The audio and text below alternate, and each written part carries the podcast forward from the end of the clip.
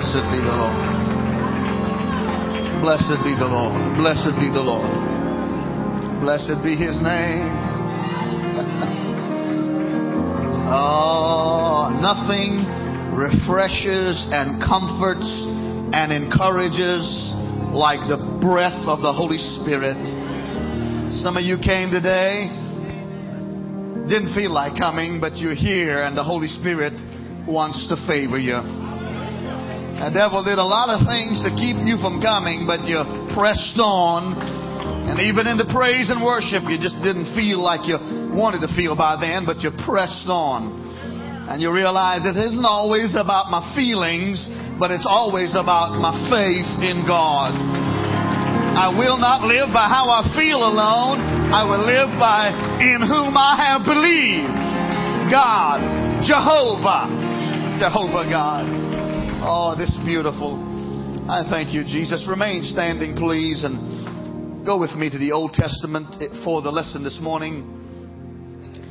The book of Habakkuk will be in the section of the Bible known as the Minor Prophets would be almost at the end of the Old Testament. And we'd look at chapter 2 of Habakkuk, please, for today's word from the Lord. Breathe on me, Spirit. Oh, He is. He is doing it. Tomorrow evening, ladies, you begin your Bible study time of Jesus, the one and only, the Beth Moore video Bible study that is facilitated by my wife, Miss Valerie. There are books available for that purpose if you've yet to purchase yours. And in the fabric of the men's Monday night discipleship opportunity, there still remains the men's Monday night prayer time at 7 for those who'd like to participate in that. I have a major task today, and I have limited capacity based on the flesh. But I have a unlimited God like you. And He can help us do anything. In Habakkuk chapter 2, verse 2, if you put it on the screen for me, my brother. The word of the Lord says, Then the Lord answered me and said, Write the vision and make it plain on tablets that he may run who reads it. Back then, they didn't have PowerPoint. Today, I will make it plain on PowerPoint just a moment. Write the vision and make it plain on tablets that he may run who reads it. For the vision is yet for an appointed time, but at the end it will speak and it will not lie. Though it tarries, wait for it because it might come. You ain't got that kind of version, do you? No, no. It will surely come. It will not tarry.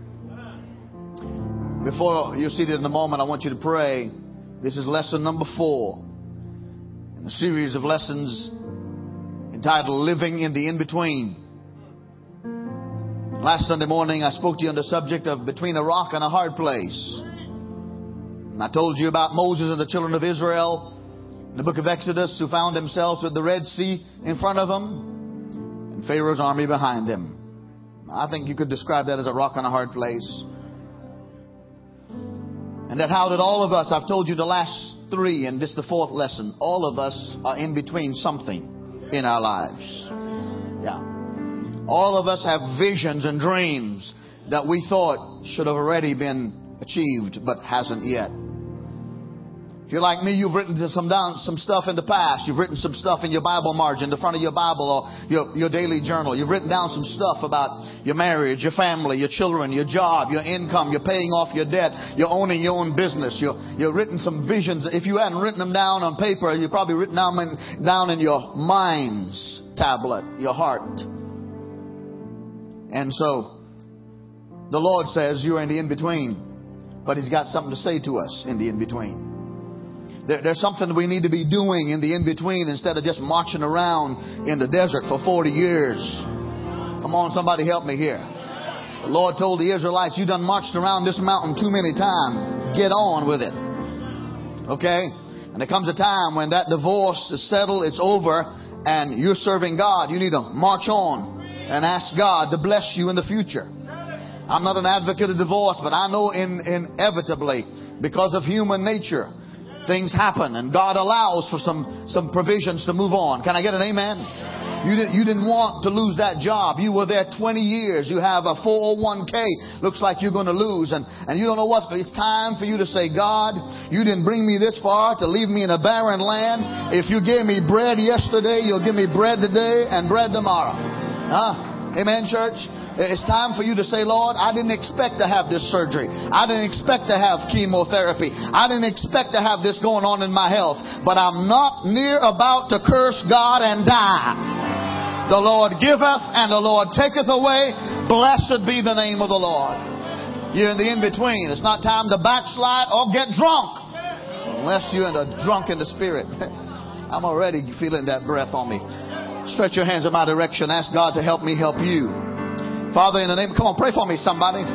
Oh God, uh, at this pivotal moment in the life of our church family, this pivotal moment in all of our lives individually, Lord, I'm speaking to men and women who know what it is to be anxious, who know what it is to wonder if you're going to come on the scene.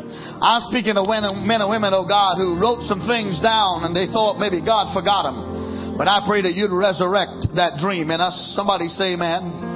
God, I pray that you would empower us to go forward as we are in the in between. I pray, Heavenly Father, this morning we are in God's strategic middle place. God didn't just let us wander here. You let us here, God. Come on, somebody. And I pray that for the young people, they'd listen and receive. I pray for the young adults. I pray for the single adults. I pray for the single parents. I pray for the adults. I pray for the senior adults. Somebody say amen. I pray for those who work for people and who have people working for them. I pray for them. I pray, oh God, for those who lead and those who follow. I pray fresh oil. Say amen, church. Fresh anointing upon us. Release your breath even further than you have. In Jesus' name. Amen. And amen it is. Thank you so much for being seated. And thank you for receiving the anointed worship from the Lord. Put the slide of the title this morning God's Strategic Middle Place. The last three Sundays, it's been, the lesson's been all about you, where you are, what the Lord is saying when you are in a place that can be described between a rock and a hard place. For the last three Sundays, I've told you this is what God's saying. This is where He wants you to go and what He wants you to believe. Today, it's about us. Not just you, but us. This is the timing of the Holy Spirit when He has imparted in my mind and my spirit the release of what you need to hear about us. We, the church, the family of God, the body of Christ here at South Metro Ministries are living in the in between. We as a local ministry but a ministry with worldwide influence. God is saying, You've been here, I mean, this is your past. You've been here. You are here right now. And if you could imagine a timeline, perhaps in your mind, a timeline of this is the beginning and a timeline of this being the future. You are here in the past. You are here now. And this is where I want to take you. And as I think about those words to the Lord, uh, from the Lord, this is not the first time that we as a ministry have been put in this place by God. Those of you who have been with me a while, you know the timeline, but those of you that are new with us, you didn't come here by accident. This is God's timing for you too. So let me, let me show you God's strategic middle and where we are. This, this place of being in the middle between where we have been and where we're going started in 1975 with the founding pastor, Pastor Roger Powell and his wife Sharon. When God said to him, as a pastor, you can either stay right here and do what I will bless, but you can listen to my voice and go further and find a church and establish a church and let me bless you beyond your capacity to contain it. And knowing that there would be risk ahead 35 years ago, he said, Lord, I'll move. If you move the cloud, I'm going to follow it. In 1985, my wife and I came with our two girls, Kimberly being six weeks old and Jennifer being three years old. We came here to serve what was then Peachtree City Church of God. And with the love, acceptance, and support of those who were present at that time, God gave us the increase and we were placed in the in-between of staying with the status quo or expanding to include more. So, in 1987, we built an education facility at the previous location because God says, I want to move you more and more into the promised land. Can I get an amen here? You, if you're taking notes, th- this is a path that you might be on yourself, so you need to remember this for your dream and vision.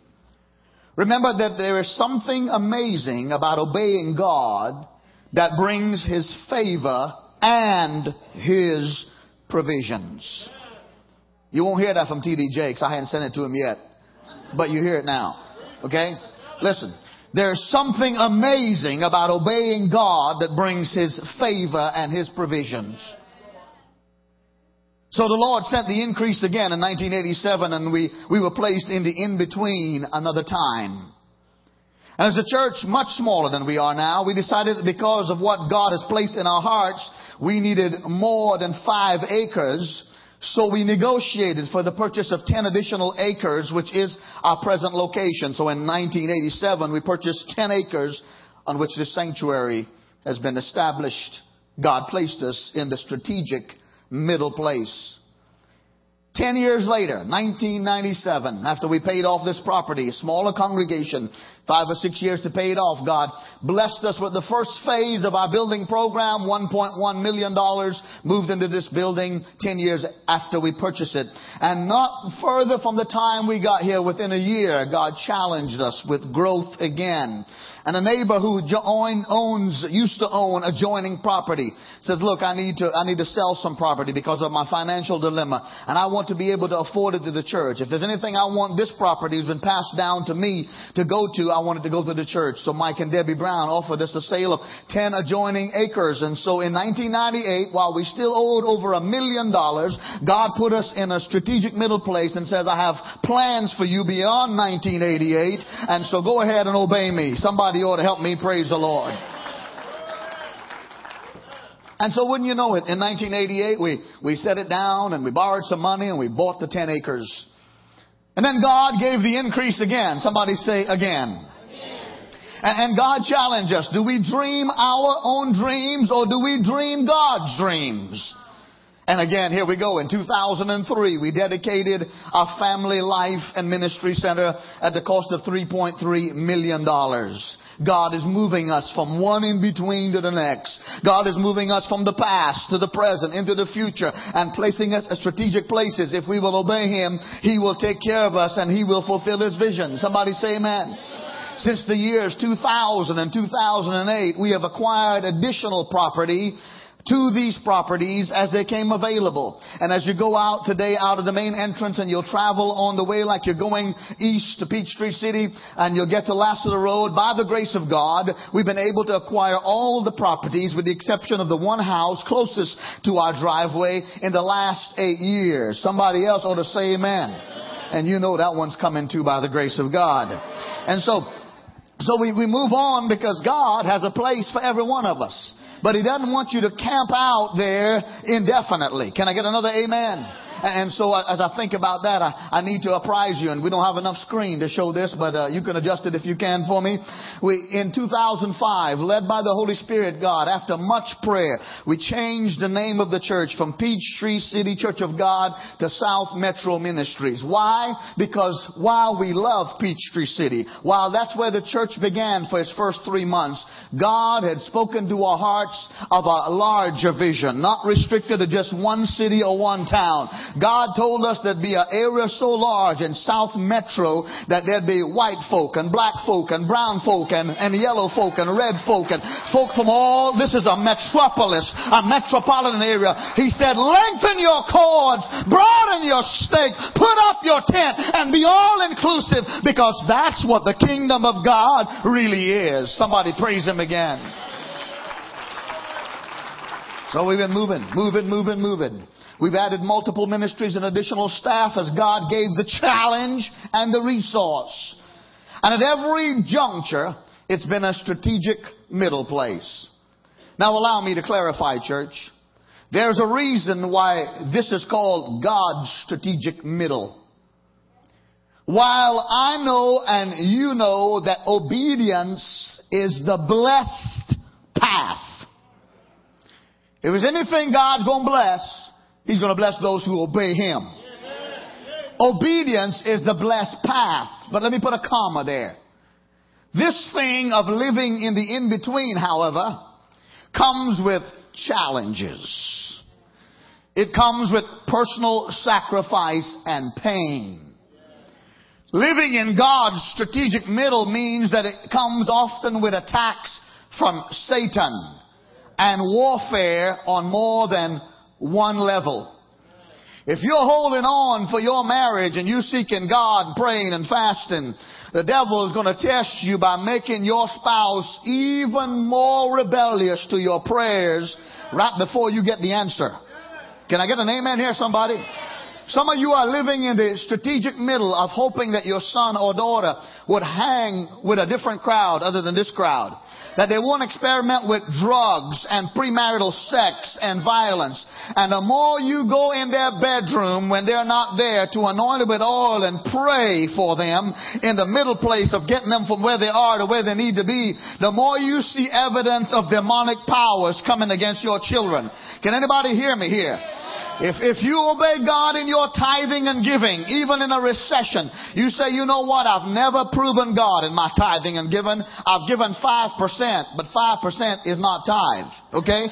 10% is the tithe. I've given 3%. That's not the tithe. 5% is an offering. 3% is, but you know what? The Bible says if I'm going to be blessed, good measure, pressed down, shaken together, and running over, I ought to tithe. The Bible says that God will rebuke the devourer for my sake, and he will take care of my needs and my, my family beyond. So I'm not just going to tip God, I'm going to tithe to God. And when you start tithing to God, the first week after you tithe, they're going to tear up your refrigerator, give you a flat tire, and make you have to go to the dentist, and you'll say, you see there, I shouldn't have given the tithe.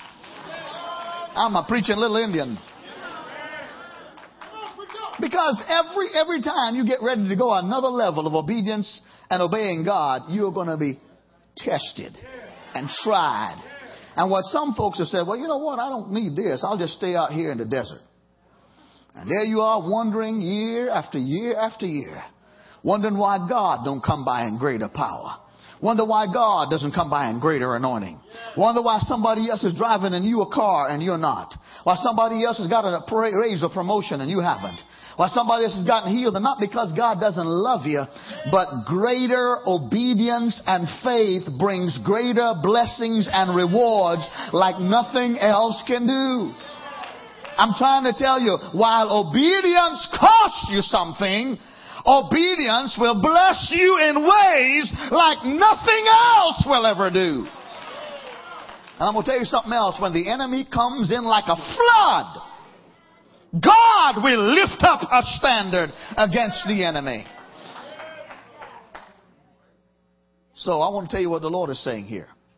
He's saying to Pastor Allan Matura and South Metro Ministries family, while you are in the in-between, from where I want to take you from there to beyond, you got to be doing several things. Number one, you got to revisit my vision for the church.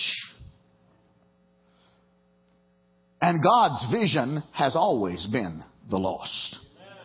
Can I get another amen here? Jesus didn't come to die on a cross so we could have splendid cathedrals with art of world renown. Jesus didn't come to die on a cross so we could have ornamentation for our neck by way of a cross. oh, help me, Jesus. Jesus didn't suffer the horrific, agonizing, shameful, hideous torture of Calvary's cross if sin and hell wasn't real. There is a place called hell created for the devil and his angels and all who willfully neglect the saving grace of Jesus Christ. Jesus came to rescue the perishing. He came to buy us off of the auction block of Satan when Satan put us on the auction block and was selling us to his demons and his hymns so he can cast us into hell and like hungry dogs the demons of hell would feed on our soul. But Jesus Christ came as the man in the in-between, the man in the middle cross while hell was pulling us that way with the devil and God was calling us that way. Jesus came in the middle spot and took our soul from the devil's hand and joined God's hand and brought us together and built a big bridge in between. And now we are reconciled to God and we're not going to hell. We are on our way to heaven. Somebody ought to thank God whether you feel like it or not. ah, don't sit there now because you have a nicer car and a nicer house and nicer clothes and think about what you done. Yeah. Don't just sit there thinking with my money market is secured and my retirement. No, you ain't done none of that. And none of that's going anywhere when you get ready to go. But it's the blood of Jesus Christ that washes our sins and our soul will never die. If we're born again, we will live forever with Him. If you're glad for that, somebody give Him a hand clap of praise. And if you think what I'm about to show you and what we're going to build is for my ego, you got another thought coming. If I wanted something for my ego, I'd live right in between and stay right there. You know, because if I wanted something for my ego, they tell us, they tell us that this Church of God, of the 6,500 churches of God in America, this is number 21 in ranking in giving and number 32 in ranking in attendance. So if I wanted just my ego, I would, they told us that. I wasn't even asking it. If I just wanted something for my ego, we pay off this debt and stay right here. Have 14 services. I do one and some of the rest of you will do some others. A lot of times I just want to lay down my burden down by the riverside carry them no more. If once in a while I hear the voice say, Allan, you done good. You ain't, you, you're not T.D. Jakes and you're not Billy Graham, but you done okay. Get the lazy boy out, kick it back, get the remote. Put some lemonade in the fridge. Huh? Take it easy. You'll be retirement years from now. You'll be, but the Holy Spirit keeps bringing this word to my head. People, people, people, people, of which I am one. Did, did, did, you, did you hear what I said? This, this, this vision is not about this building, not the name of the ego of South Metro Ministries. It's not about the staff. It's not because the Baptist church now built them a building and the Methodist built one over here and now we got, now it's our turn. That ain't, that ain't God's plan at all. God's plan is Matthew 28 and 19. Everybody. This is God's, this is God's great commission, not just to Allan Matura, but to everybody. Everybody saved in this house and born again. Not setting you up. Just want to know. Everybody born again by the blood of Jesus. Raise up your hands. Say thank you, Jesus.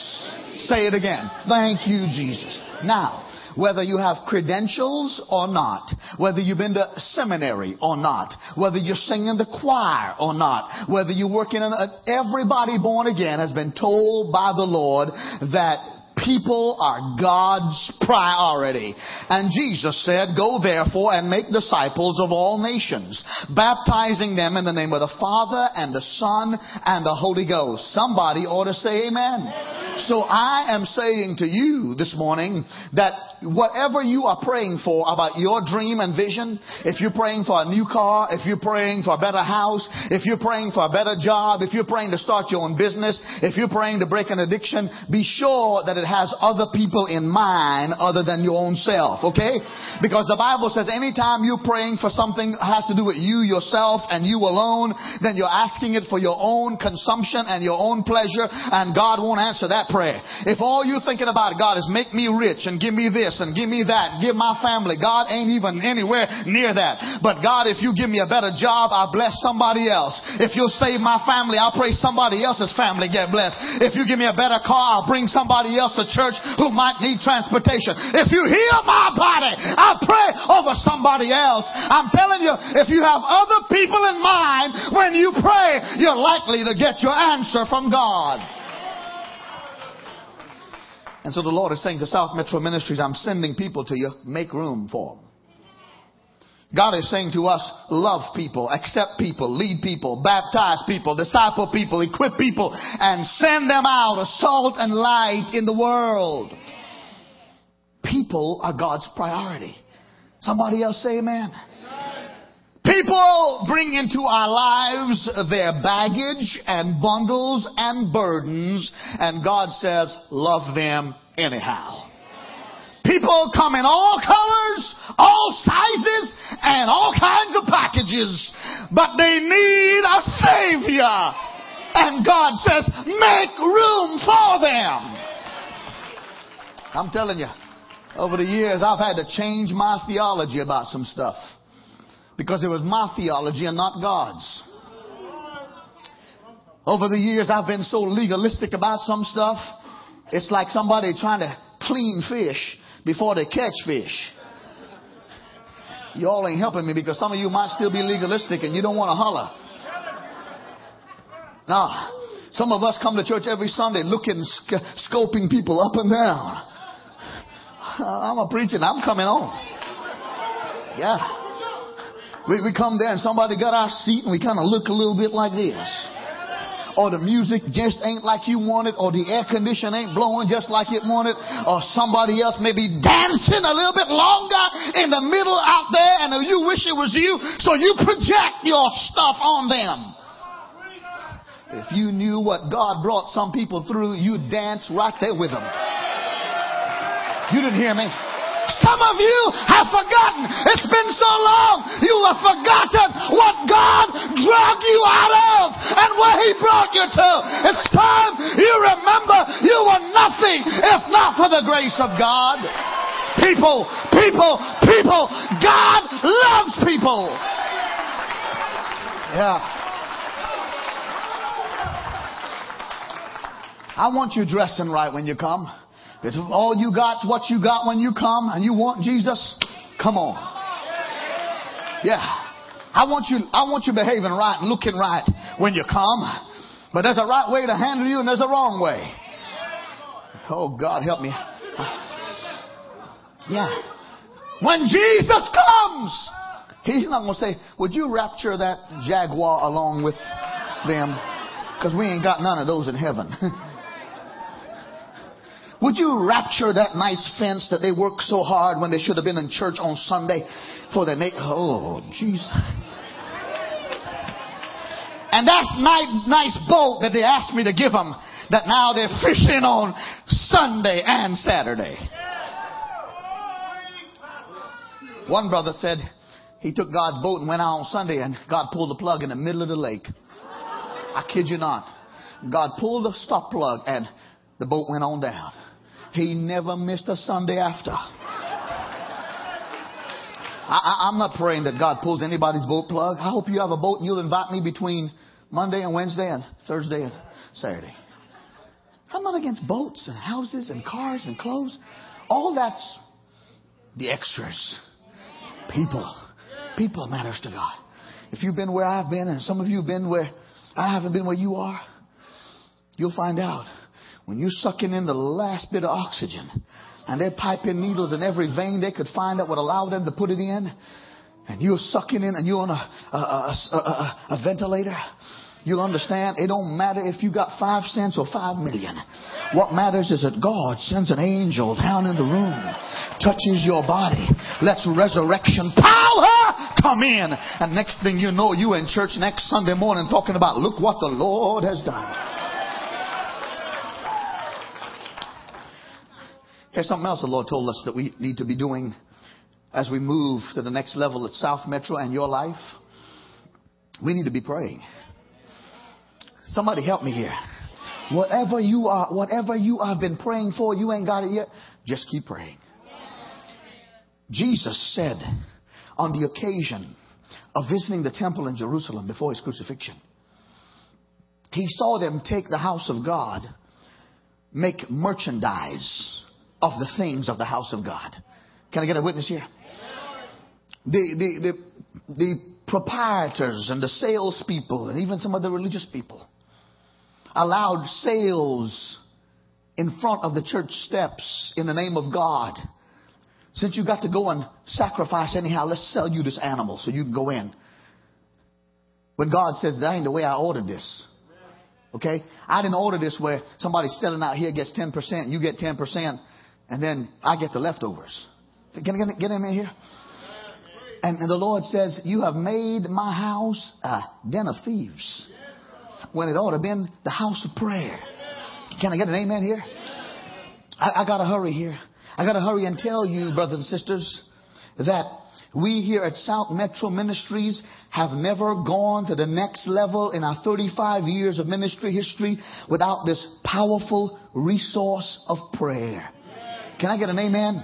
Some of you are wondering where he's going with this lesson and what he's going to say. And, and what I'm going to say is last year, in March, I gave one of these to everybody in the worship folder because God had already begun to churn in my spirit that we need to move out from the in between. I don't know if you still got it, where you have it, if you pull it out when you get home, and we'll make some more. But it says prayer list for future building project. Now, not everybody have the same amount of money or the same amount of time or resources, but there's nobody here that cannot pray. Can I get an amen? Give a Lord a hand clap, somebody. Listen to me. If we are going to be the church God wants us to be, it's always got to be seasoned in the atmosphere of prayer. Let me hasten to tell you that I've asked you to pray about these things. I'll just review them. Pray that I, as your shepherd, would have no fear of the devil and wisdom from God. Can I get an amen?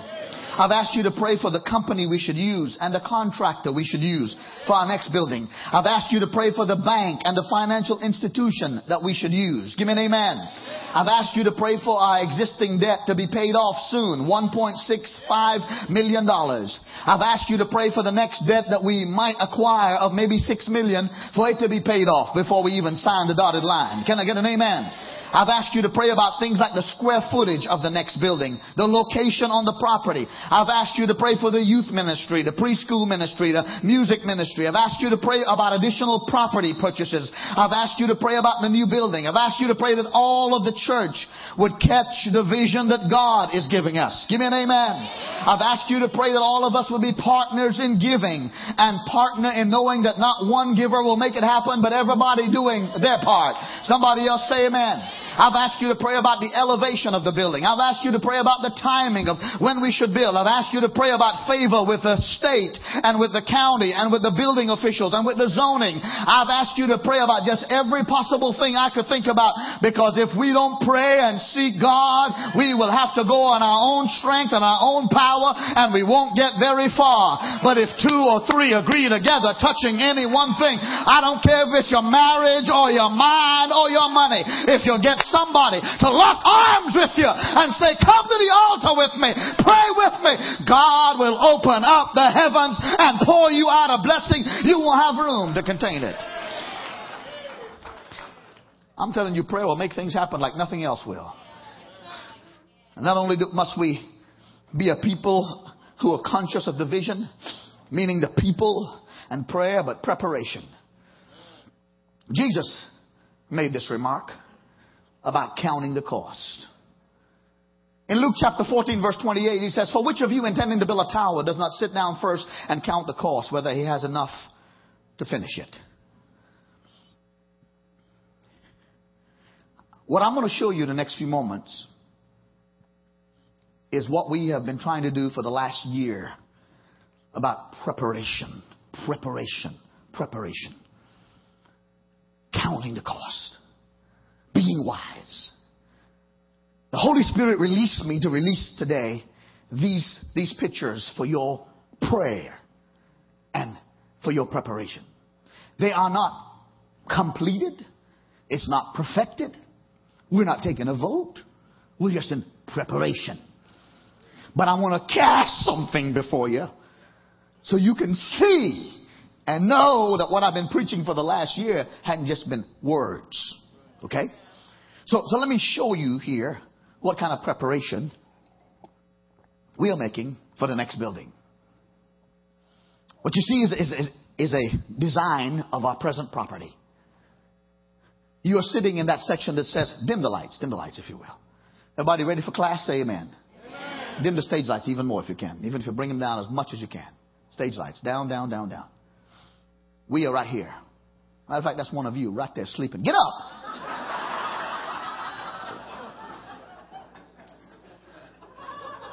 We are going, you're right here, we're going out that door. Everybody point this way, everybody point this way. Point, help, help me out. Humor me. Come on, humor me. Yeah. We're going out that door for this building. This building right here. Can I get an amen here? Okay? This is all, this is parking. All, this is additional parking. The ball field will go someplace else, perhaps to California. Anyhow, just kidding. Just kidding. Ball field and fun and every, everything has its time. We're going to reface this present building. Yeah, go ahead and go ahead and give the Lord some praise. What you see presently out front will be refaced with this mall-like entrance. And if there's anything that ought to tower above a church, it should be the cross. And so you, you get this kind of feel and this kind of approach as you get it in your mind now, and not only this morning, but later on. I'm going to put some charts and some foam board out there and some other stuff. We going the Bible says, write the vision. Put it on paper. Well, I'm putting it on PowerPoint. Next week I'll probably have it on foam board and then I'll hand it and I'll send you an email. Yeah, and I'll twit to you and some of you twits will twit back. We'll have a good time. Write the vision. Put it down. It may not be here on August 15, 2010, but by the power of God, what you sitting in didn't happen overnight, but somebody wrote it down. Somebody preached. Somebody believed. So we're going. I want to give you several angles of what, what it would look like for us as we move into what God has for us from the in between. And if you believe with me and pray with me and prepare with me and love people with me, nothing too hard for God to do. What you're sitting in right now and if I can get this little pointer to work for me, and it is, if you dim it a little more, that's fine too. Can you see that pointer? Can you? Right here is where we are this morning, right now. We're going to convert all of this into children's ministry area. Oh, we got a lot of kids that need to know about Jesus. And when you walk out, when you walk out the door,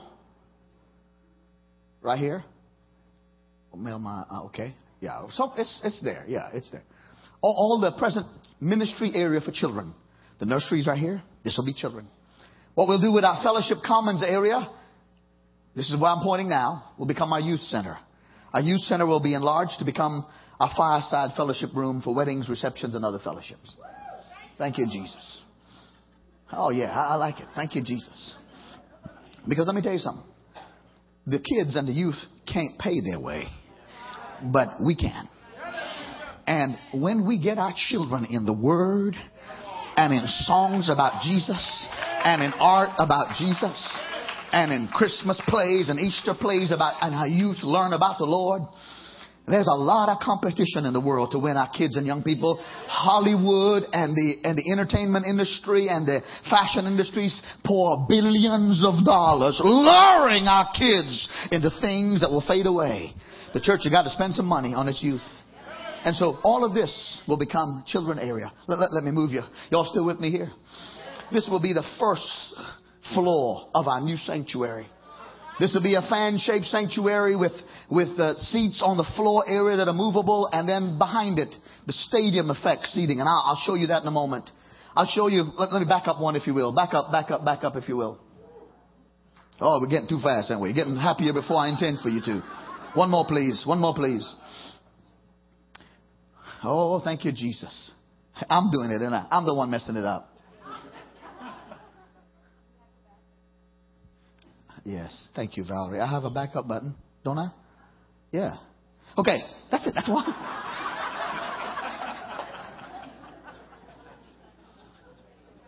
We're going to put our administrative wing. We got offices all over this church. We need to keep our staff together. Keep us together. Focus in work, focus in discipline, focus in prayer, and focus in vision. So what we're going to do is we're going to, we're going to have adjacent to the sanctuary 1,500 seat sanctuary, platform and stage. And I will do this for you outside so you can see it as the weeks go on. We're going to do a new administration wing. At the tip of that, we're going to put the choir right up here, somewhere, right there, right there. Say amen, choir. That way you just walk over to the sanctuary right there in the choir. And you're shouting whoop glory all the way over. Mm. This, this is this church family stuff today, okay? If you came to be delivered, thank God you are going to be.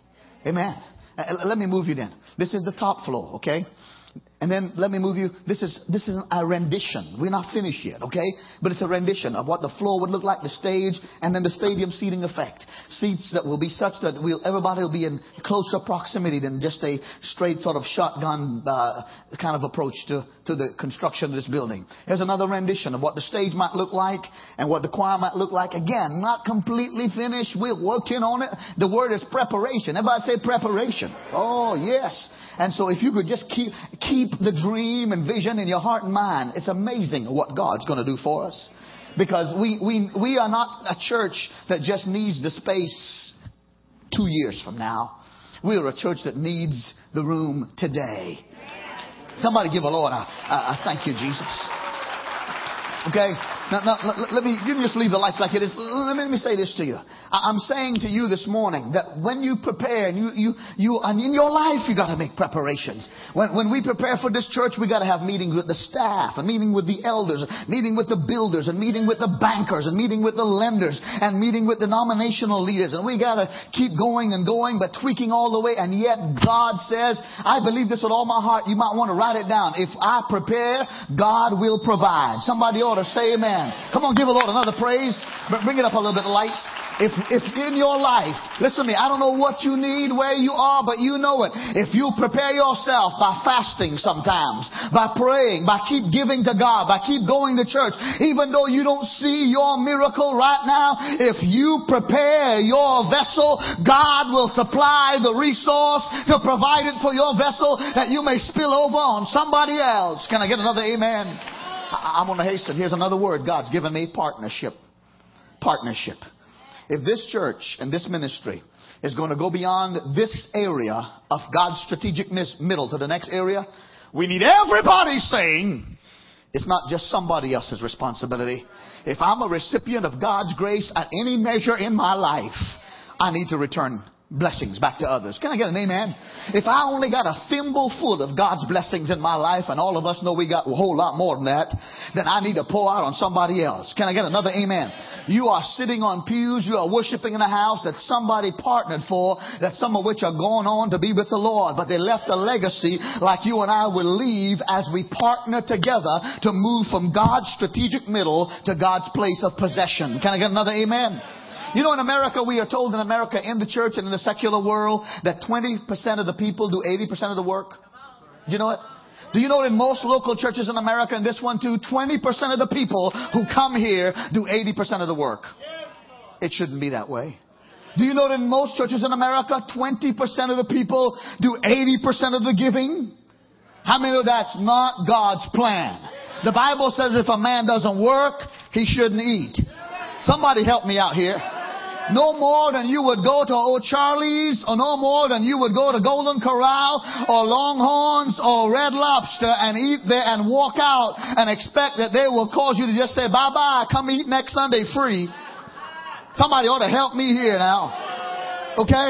I, and I'm not mad at anybody, but I'm saying to you, too many people in the kingdom of God have let widows and orphans and retired people and people who make minimum wage pay their way when they ought to have been involved in sowing in the kingdom and making it possible for other people to get blessed. You ought to say amen or oh me or something, but you know I'm telling you the truth. Partnership. Boy, it's easy to fork out 45 to 60 bucks to play around the golf come Sunday morning giving God $2. Easy to go to Longhorns and fork out 50 bucks with dessert and drink and get a steak and forget we eaten it by the time we got to church because it was the middle of the week and when the offering comes and the usher comes, we act like the plate has some kind of influenza. Yeah, it's Vision Sunday. I'm casting it, buddy. Yeah, yeah. You know, and I don't make it my business to find out who gives what, except that you're going to be in leadership. If you're going to be in leadership and you want a leadership position in the church, I am going to check and see whether you're a tither or giver or not, okay? Because I don't want you dispersing and teaching the people the Word of God when you yourself ain't keeping the Word of God, okay?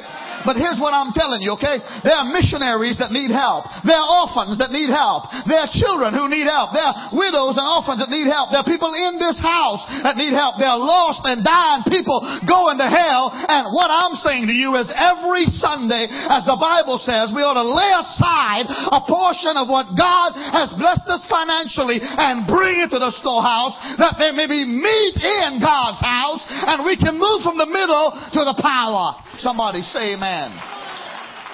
Yeah. I'm not mad. I'm not mad. I'm just going to have a little drink here. But you know what? In spite of the fact that some folks don't partner, God hadn't forsaken us. In the last 15 months, we, the, the building, go back to the previous slide.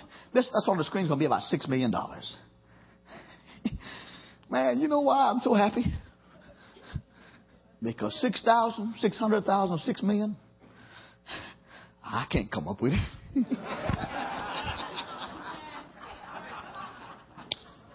yeah, I'm just happy as can be. Because the same God who brought us from down the road, down yonder,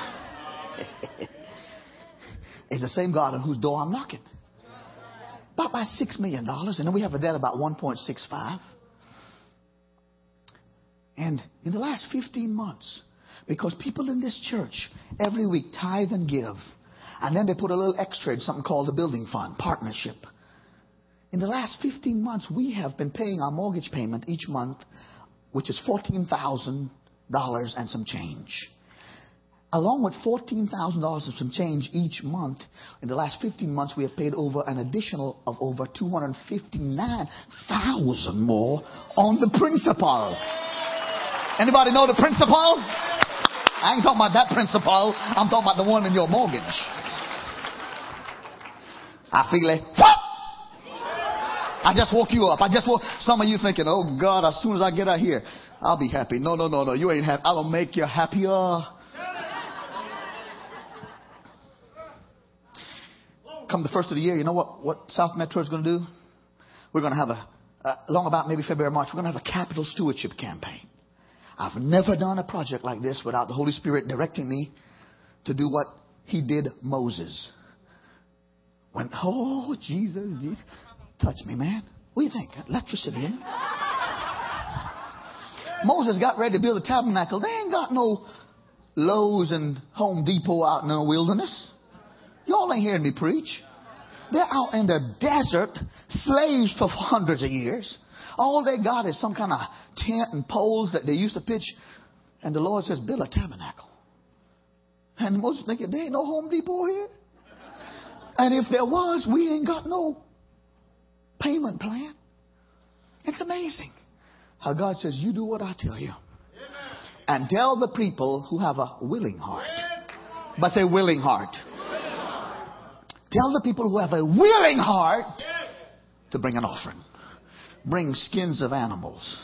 You know, before they left Egypt, God so plagued Egypt, and He told them, the, the Hebrews, go tell the Egyptians, give me your stuff I need to travel with. I need some stuff. Well, the Egyptians were so tired of plagues and God beating them around because Pharaoh's heart was hardened they had lice. And they, this week, I found out in my yard I had what's called army worms. I have never heard of army worms before. I'm walking Prissy out in the yard. You know the poodle that almost lost my marriage over? Uh, it's good though. Don't be talking about poodle now, okay? And the neighbor, I saw his yard brown, and he says, Man, you got him too. I'm thinking, got what? I'm just walking Prissy. Y'all, anybody heard of army worms? Raise your hands. Okay. I didn't see their captain or general or their tanks, but they were eating. They were, they were eating up the yard. And the Egyptians had lice, worms, murrain, disease on cattle, hail. And they thought, my God, we'll give you whatever you need. Just leave us alone. And, and right before the Israelites left Egypt, they got gold and silver and all kinds of precious stuff from the Egyptian. They're saying, go ahead, take it, take it. We're going to die anyhow. Take it. And God blessed an offering in the desert to build his tabernacle until the artisans said, Stop them. Tell them don't bring no more. I'm waiting for that Sunday. I've been here 25 years, and Brother Doris Adams, I've been waiting for that Sunday where I say, Ushers, don't come today.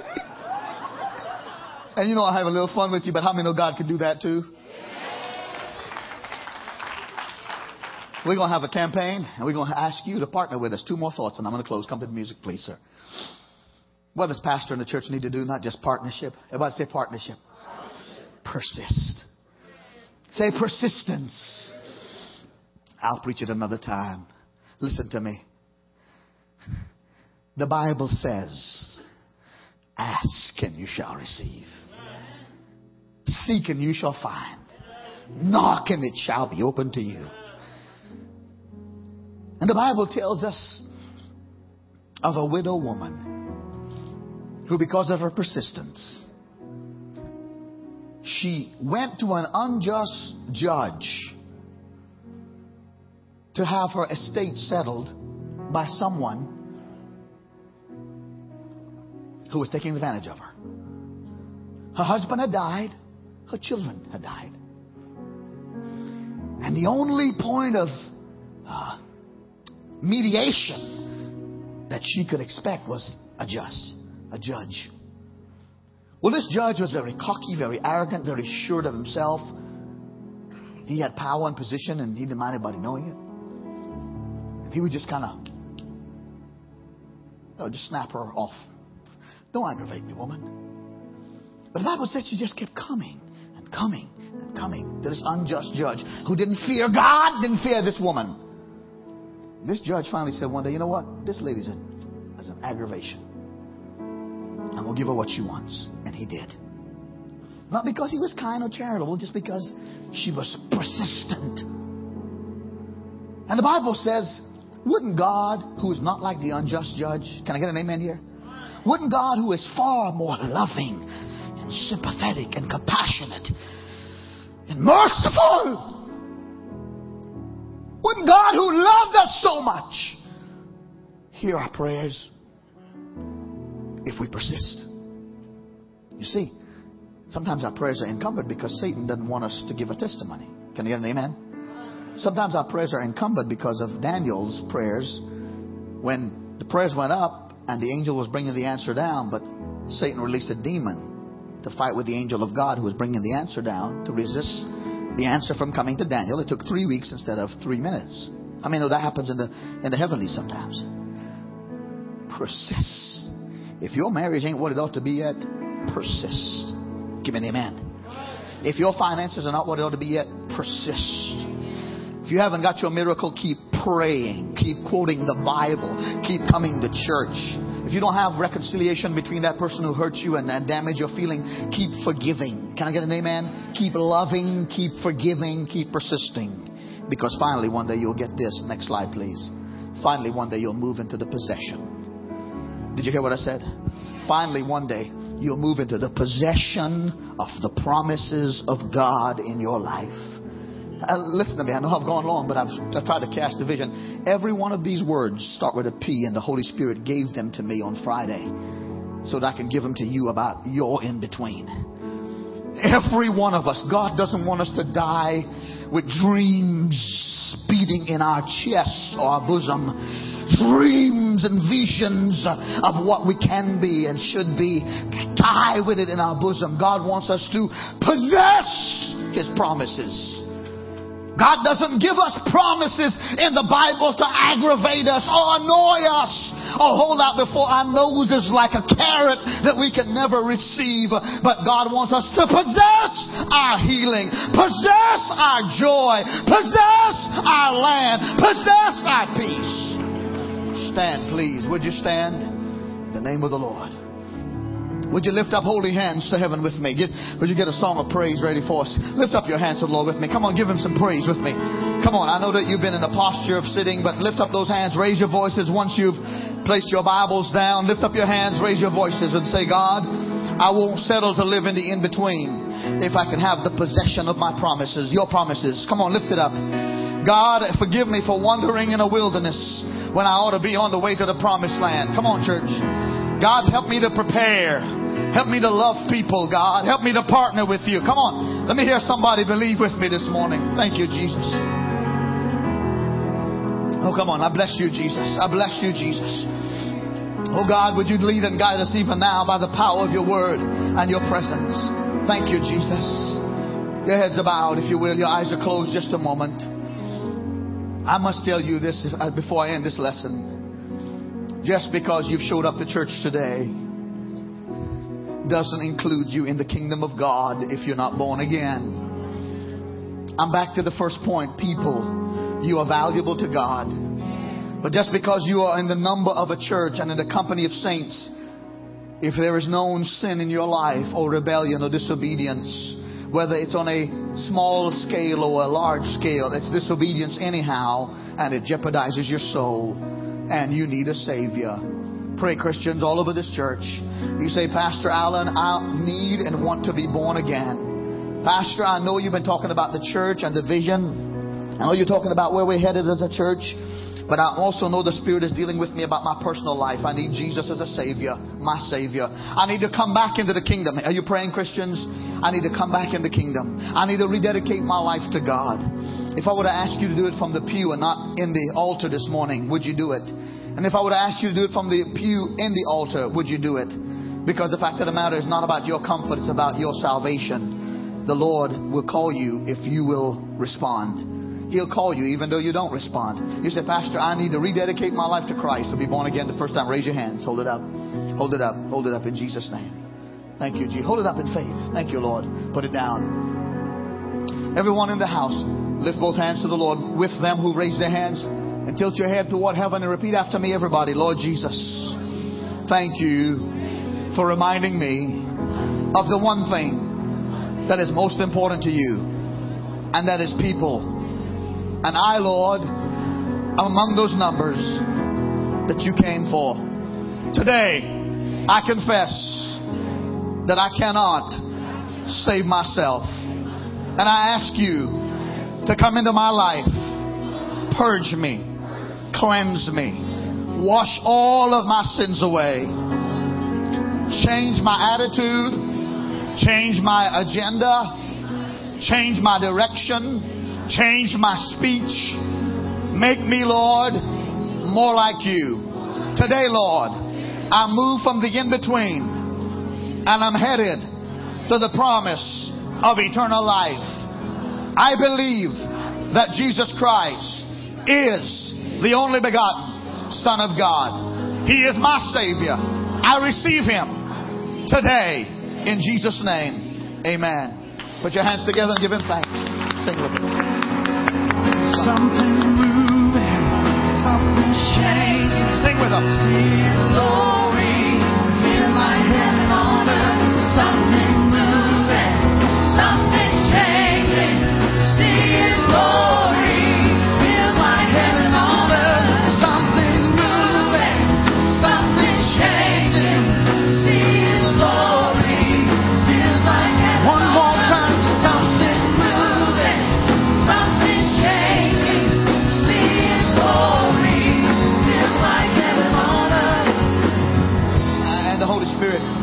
check me. Let's check me. Has checked me. It'd just be so easy to let you just slip right out of here and the other one come in, and I would fight this for the rest of the day that I didn't obey it. If you are carrying something this morning, and you are in the in between, and you're ready to get to your promised land, it wasn't covered in the prayer because you're already saved. Come to this altar before we leave, and I want to pray over you in Jesus' name. If you're carrying health issues, financial issues, children issues, marriage issues, you say, God, I'm praying, but nothing's happening, come, come in Jesus' name. God, I'm partnering, but something needs to move, something needs to shake. Sing it again. Sing, while this, come, come up close. Come.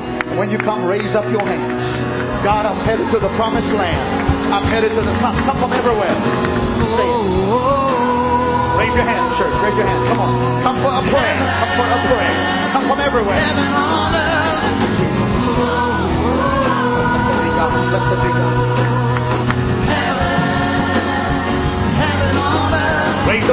those hands. Raise those hands. Come on. God's not finished. Think something's moving, something's shaking.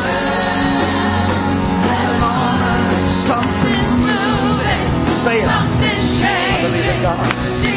God, I believe you want to release your fire.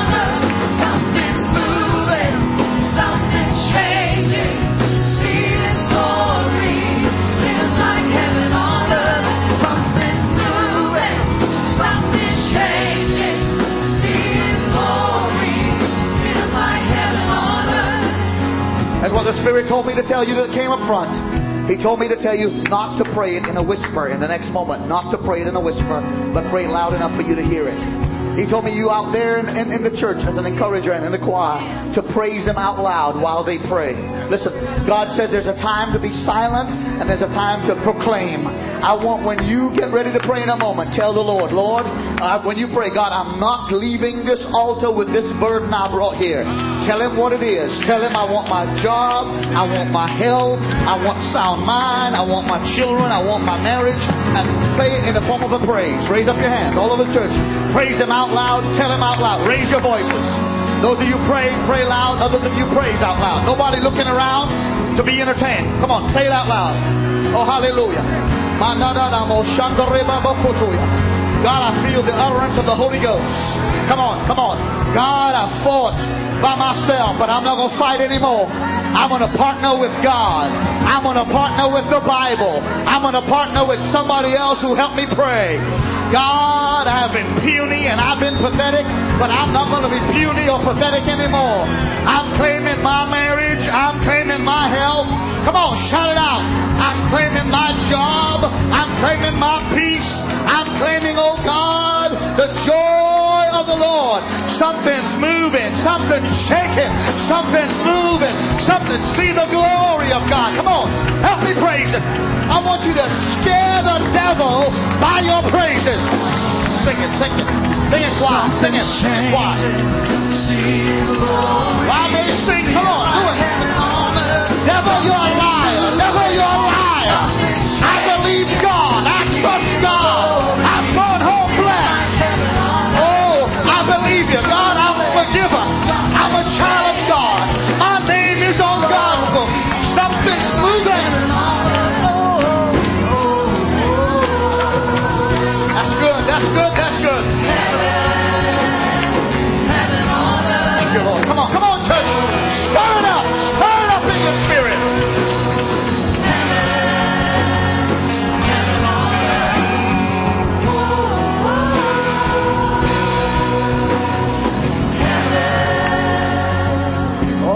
the Lord a hand clap, somebody.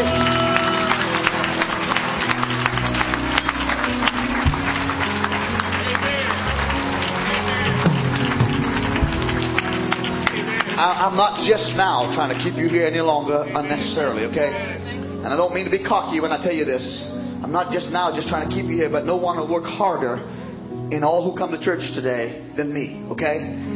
Because I'm here to bring the word, so I'm not just keeping here. But oh God, wouldn't it be tragic, why? If the word just right over our head and beside our ears when it should be getting right in here. Wouldn't it be tragic if we if we know we could have the devil under our feet instead of over our head? Something needs to move and shake, stir by the power of God, and it's got to come out of your own mouth. Your mouth, I gotta say, I'm not gonna die, I'm gonna live. Your mouth, I gotta say, I'm not the tail, I'm the head. Your mouth, I gotta say that I'm not gonna, oh, I'm not gonna give up, but I, I know I'm not gonna give in. Something's moving and shaking. I need 30 more seconds of that. Raise up your hands, 30 more seconds. Say it with your mouth. Testify with your mouth what's going to happen in your life. Call your children's name. Call your loved ones. Say, God, it's not going to, the word of God's not going to go over my head or beside my ear. The devil's not going to be in my life. The word of God. Father, I thank you. I speak life and not death.